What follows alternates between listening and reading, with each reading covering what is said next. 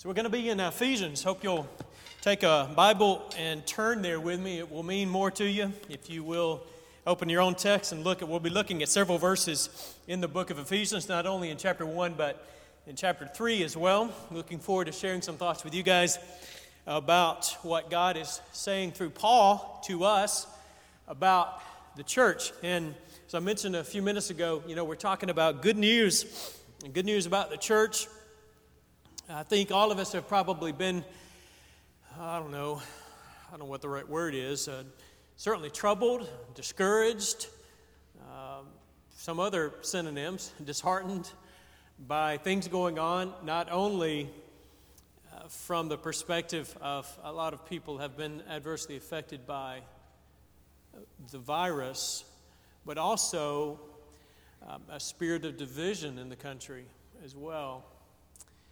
And I think it's appropriate for us to remind ourselves of who we are, you know, and, and for us to remember what God has done and is doing in the church to bring good news. I need that, and maybe you need it as well. So that's going to be the emphasis for the next little while as we look at what Paul is teaching us through the book of Ephesians. Now, he talks a lot about the mystery, as one commentary put it, uh, the mystery in the New Testament is an open secret. It's not a secret in the sense that God hasn't told us about it, it's a secret in the sense that it was something God gradually revealed over the course of revelation of the Bible, and it came to fruition in Jesus, and we learn a lot about it in the book of Ephesians here. So we'll emphasize that for a little bit today. Um, what is God doing in the church? Now, in, uh, in chapter 1, I want you to look with me at the end of it. This is part of the reading Stephen read for us a, a minute ago, the last two verses of Ephesians 1. Just notice, I want to actually go back and read a little bit more because I want you to see we're, t- we're talking about the church. What is it? Okay, what is it? What is it doing? What is God doing through it? Number one, Paul says it's the body of Christ. Now, that's a pretty basic kind of thing. You may be aware of this already, but I want you to, uh, some of this I just want to emphasize. Uh, maybe you need to hear it, I need to hear it again. But look at the last paragraph of Ephesians 1, starting in verse 18. Having the eyes of your hearts enlightened, that you may know what is the hope to which he's called you, what are the riches of his glorious inheritance in the saints. Notice all the superlatives here. What is the immeasurable greatness of his power toward us who believe, according to the working of his great might, that he worked in Christ when he raised him from the dead and seated him at his right hand in heavenly places, far above all rule and authority and power and dominion and above every name that is named, not only in this age, but also in the one to come. And he put all things under his feet, gave him his head over all things to the church, which is his body, the fullness of him who fills all in all. You notice that language here?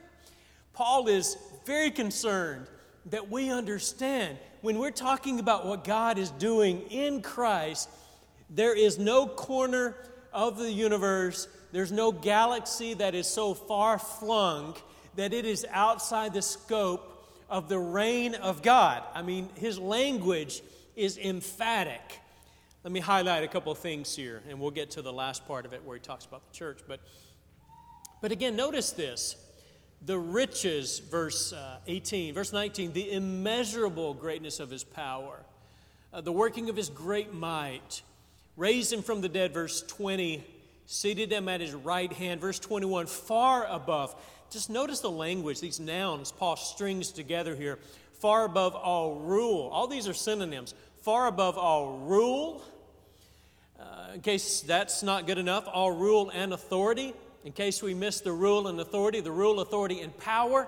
In case that doesn't do it, justice, rule, and authority, and power, and dominion. You know, these, these, these words here all there's a lot of semantic overlap here with, with these words, all four of them strung together to communicate this idea of there's nowhere out there he doesn't reign, right?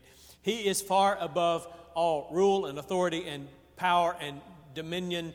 And, and, and Paul's probably talking here about God being above any kind of authority. Uh, maybe we often think of political, political powers, political authorities. And um, you got people reigning, you got people ruling, you got people appointed, people who are dictators in different countries. You got all these political power structures. God says, they're nothing to me. Those, um, God is so far above all of that, no matter how much earthly power a man or woman may wield, it is nothing compared to what God is, you know. But I think he's thinking even higher than that. A lot of times in Ephesians and elsewhere in Paul, but especially in Ephesians and its parallel book, Colossians, there's this emphasis on not only powers that we see, but powers that we cannot see spiritual, demonic powers, the influence of Satan in working through earthly structures and elsewhere to accomplish satanic kind of uh, goals uh, that Satan is working. And you see, you see these influences around us today, and you wonder, man, that is evil. That is the forces of evil that are permeating our society. You know, you see, you see that sometimes. God says, God, Christ is above all of that. Whatever kind of rule or authority or power or dominion, whatever it is, whatever it looks like, He is far above that and, and above every name that is named in this age, but also in the age to come. It's just very clear that Paul is wanting to communicate there is no corner of the galaxy, no corner of the universe where that is, that is somehow outside of the reign of God. There's, there's no power, whether seen or unseen, no power, whether earthly, demonic, spiritual, or otherwise, that is not submissive to Him. God is sovereign. And, uh, and I think this is a good message. If I may pause here and just apply that to the church right now at this time. Uh, all of us are concerned about what's going on in the world. If we're, unless we've got our heads in the sand, which we don't, we know what's going on. We know not only things about uh, health issues, we know about division, we know about tension, and, and we know about uncertainty and chaos and just all this. You don't need me to tell you about that. But what maybe you do need a reminder about is this none of this is happening outside of the notice of God. None of this is happening without God somehow Again, I, I wish I had all the answers to all of your questions.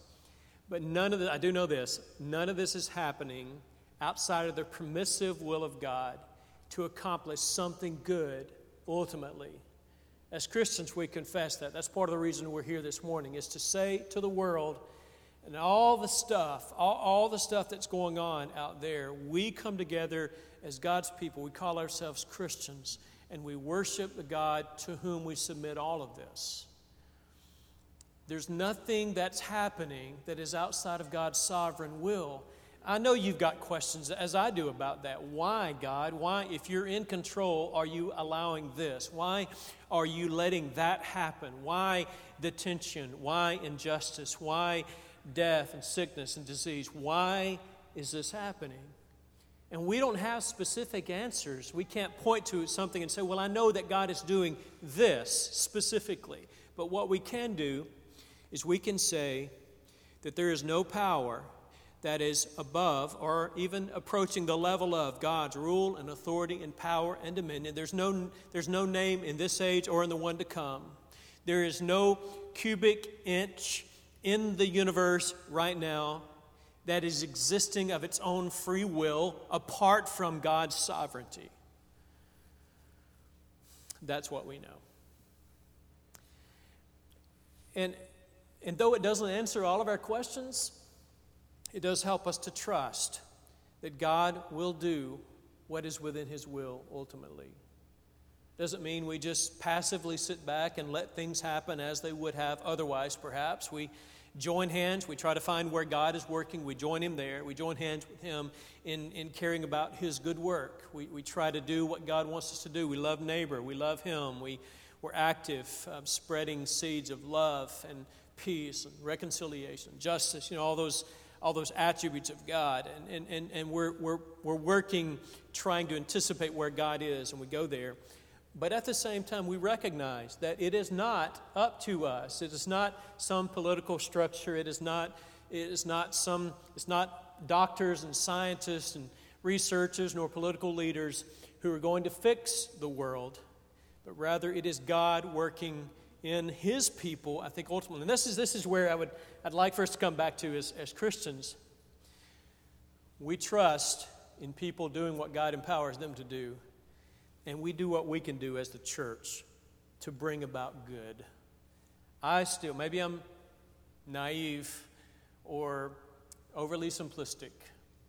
I don't think, I don't think in this respect I am. But I still want to think that God does his most beautiful work through Christians and through the church. And so let's not feel like we have no power to act in ways that are healthy and good to bring about God's ultimate will. It's a great thing. It's a mysterious thing that somehow God allows us, with all of our weaknesses, to join hands with Him in accomplishing what He's doing. So, I say all that, uh, trying to follow Paul here, and Paul's saying that to get to this point. At the end of it, verses 22 and 23, he says, He put all things under His feet. All right, so all things out there, all things everywhere. All right, but then he narrows his focus and he says this all things under his feet and gave him as head over all things to, are you with me here? To the church, which is his body, the fullness of him who fills all in all. So God is sovereign over the entire universe. But there is a special way in which God reigns over his people. You see, you see the work of God everywhere. I don't, I don't believe that God only works in the church. I believe that you see, you can, you can hunt for good out there, and that's the work of God. It, it, good is being done by people who aren't followers of Jesus. That's God's work. But there's a special way in which He works in the church because He is the fullness of Him. It's the fullness of Him that fills all in all. That means, that means God's glory and God's power and God's love, God's nature is that they're seen fully in the church. Let's remember that. We are to be, wherever we go, wherever the church goes, we are to reflect in a beautiful way who God is. Okay, uh, now back up with me in the text here. Not only is it the Christ's body, but because of that, and Paul actually does this before he gets to that point, but I want to back up now. Uh, it is where all spiritual blessings are because the church is fully filled. It is fully completely filled by Jesus. That's where all spiritual blessings are. Uh, look with me, just I'm going to highlight some things. Uh, glance with me through verses 3 through 14. He starts out with this doxology Blessed be the God and Father, verse 3, of our Lord Jesus Christ, who's blessed us in Christ with every spiritual blessing in the heavenly places. Every, how many of them? Every one of them. How many spiritual blessings outside of Christ? None. They're all, they're all in Him.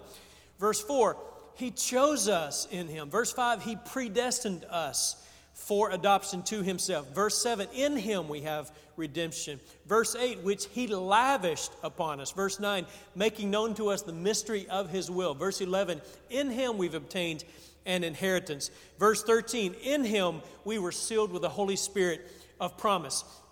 You see, there in that text, every spiritual blessing is in Christ. We're forgiven, we're redeemed, we're chosen, we're predestined. We have the Spirit of God living within us. God lavishes on us every spiritual blessing. Just all these superlatives all over the place in Ephesians. Paul is wanting to communicate to us in Christ, in the church, we have everything God wants us to have. And so, we get frustrated with the world, and we should. It's not where God's reign is seen perfectly. But we have the church, we have a respite, we have the body of Christ to which we can flee and seek some refuge from the storms out there. That doesn't mean we stay within the confines of these four walls, these many walls. We, uh, we do seek refuge in the church, but it empowers us then to go out in the world and spread the message of the church, the gospel of good news, you know, the, the good news of the church. So, all spiritual blessings are in Christ. Now, here's where I wanted you to see where Paul is going with this, all right? And, and we'll get into some specific application for us now. But Ephesians 3 6. So, he reigns over the church, it's the body of Christ. Uh, it, uh, all spiritual blessings are there, but, but this is where Paul's going. All right, let's narrow the focus a little bit. Look in Ephesians 3 now. Starting in verse 1, uh, Paul says, For this reason, I, Paul, a prisoner of Christ Jesus, on behalf of you Gentiles, assuming that you've heard of the stewardship of God's grace that was given to me for you. Know how, how the, notice this emphasis here, how the mystery was made known to me by revelation Verse 4 When you read this, you can perceive my insight into the mystery of Christ. Verse 6 this mystery, what is this mystery, this open secret? What, what's the big deal about the church? The mystery is that the Gentiles are fellow heirs, members of the same body, and partakers of the promise in Christ Jesus through the gospel. What is the mystery?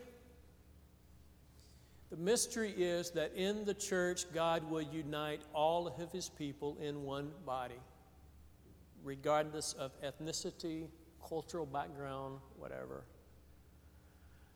That may not be a shocker to you. You may know that one of the pervasive th- themes of the Bible, explained more fully in the New Testament is that God intended to unite all nations of the earth in the church, in the body, whether Jew or Gentile, whether Jew or non Jew, that it is the body of Jesus into which God has called all people groups.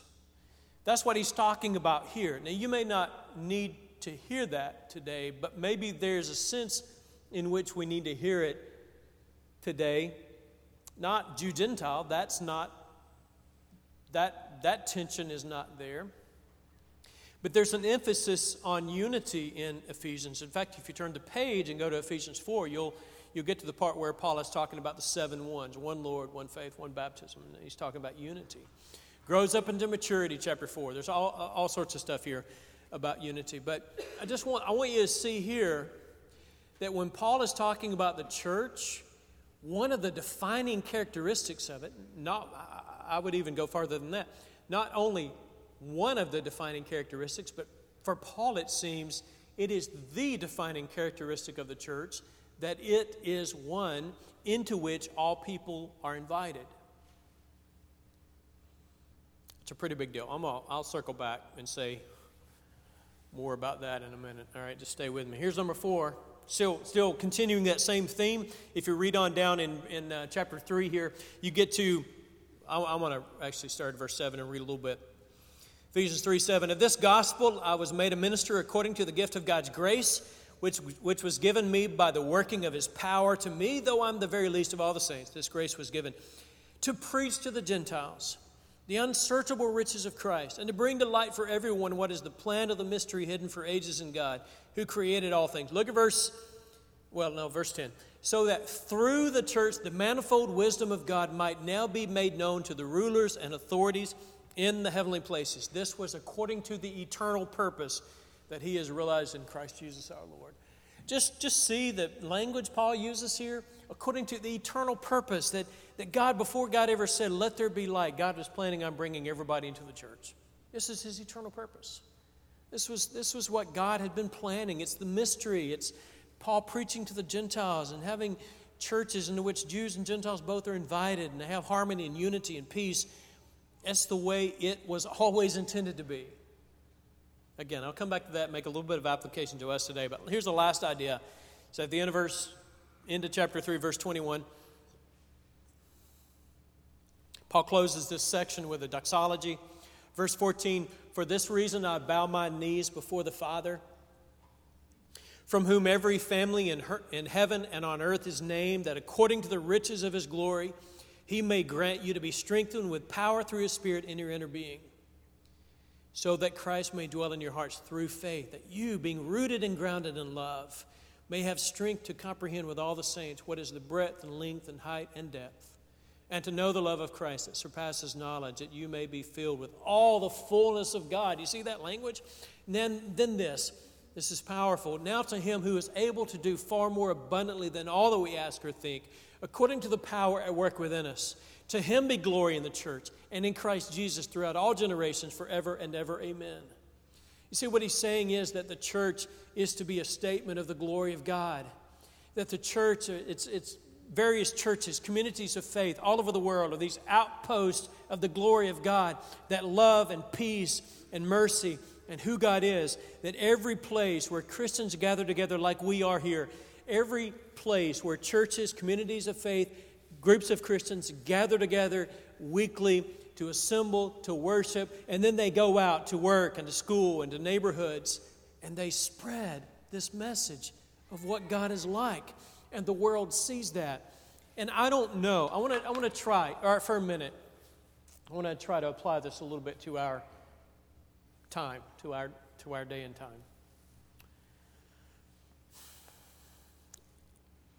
Before the 8 o'clock service, Merv and I were talking a little bit and um, reflecting on how that in the last three or four months, especially since we first started experiencing consequences and the pandemic started coming to our country, and uh, things started changing for us personally. And, and things that have happened since then racial unrest and tension. It's brought out I don't, it, something that was here before, but I guess made worse by pressure and tension, right? Stress is division. And, and, and I, I don't know, uh, if speaking not as a Christian preacher, perhaps, but just as a, as a, a person who lives here, separate and apart from faith, I would, I would be quite hopeless, I think. I would, to be honest, I would, I would view what's going on around us right now with a, a sense of hopelessness, that we are hopelessly divided. There's no fixing this mess, you know. That's, that's what I would say if I weren't standing before you right now as someone who believes in Christ. Because things are a mess. And don't, you don't need me to stop by here and tell you that today. I think you probably would agree with that. but what the world needs from us is it needs us to be Christians.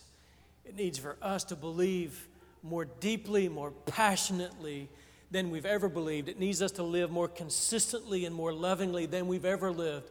It needs for the church, the world needs for the church to be the church. It needs for us to, to be people who are trusting in God, that we don't trust in political leaders, we don't trust in even people we trust, like scientists, doctors, and medical professionals, and all of that, we, we believe God can work through political leaders. We believe He can work through scientists and doctors, and He can work through cultural leaders. But what I read in Ephesians and elsewhere is that what God, where God does His clearest, most emphatic work is in churches. And so, more and more, let's be the church. You know, let's be the church. Let's show, let's show the world what it means to love your neighbor. You know, let's, let's show the world that. Whatever that looks like, day by day, let's show the world. You know, the world's, I, I think one, one good thing, God can do many good things through this mess, but, but one of the good things that He might be doing is that the world is going to get frustrated with the world, hopefully. I hope the world will get frustrated with the, with the world. I hope the world will see this is what happens when people don't follow God. This is what happens when, pe- when people turn away from the, the, the principles that are, part of, uh, that are part of Christianity love of God and love of neighbor. This is what happens. And maybe the world will get frustrated. And maybe they'll get frustrated with the inability of political systems to fix it. And, and they'll get frustrated with um, even the inability of, of the medical world to, to fix things. You know, this is kind of caught us, uh, this, everything has just kind of caught us. We're unprepared, you know, all that.